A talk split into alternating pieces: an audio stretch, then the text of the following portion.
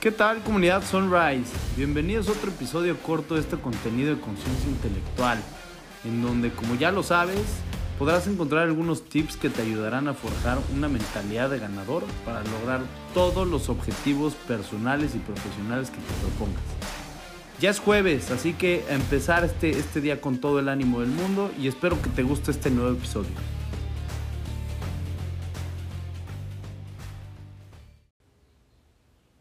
El día de hoy te quiero dar un consejo que probablemente te vaya a costar algo de trabajo implementar.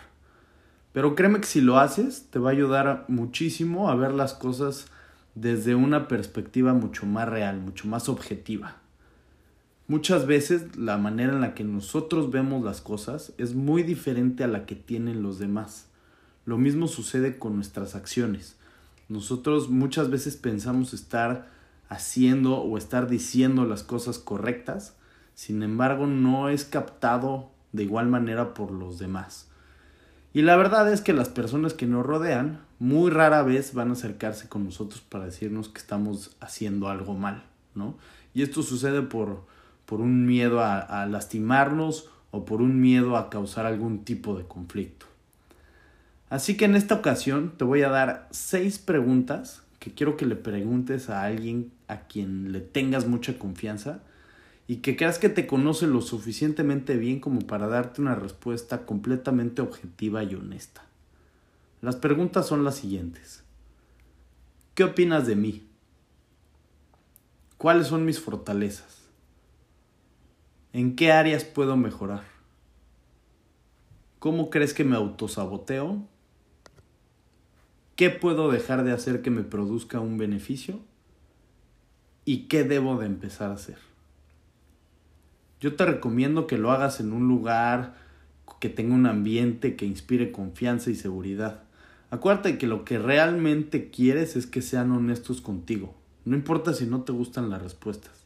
De hecho, yo te recomiendo que no reacciones a las respuestas, porque esto puede evitar que la, que la confianza siga creciendo, ¿no? La idea es que tú nada más tomes nota, ya sea literalmente en un cuaderno o en tu mente, de las respuestas que, que está teniendo la persona a estas preguntas.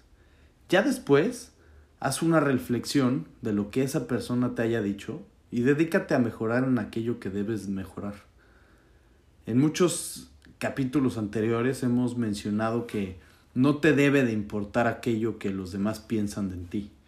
Y así debe de ser. Simplemente lo que quiero en esta ocasión es que busques comparar la perspectiva que tú tienes de las cosas con la perspectiva que los demás tienen de las mismas cosas. Ya que muchas veces nuestro ego juega en contra, en, contra, bueno, siempre, nuestro ego siempre va a jugar en nuestra contra, ¿no? Pero ese ego nos puede estar cegando a ver una realidad que no queremos ver. Y esto, estas preguntas van a ayudar a que realmente tengas tú la perspectiva clara y puedas empezar a hacer lo que tengas que hacer para corregir el camino.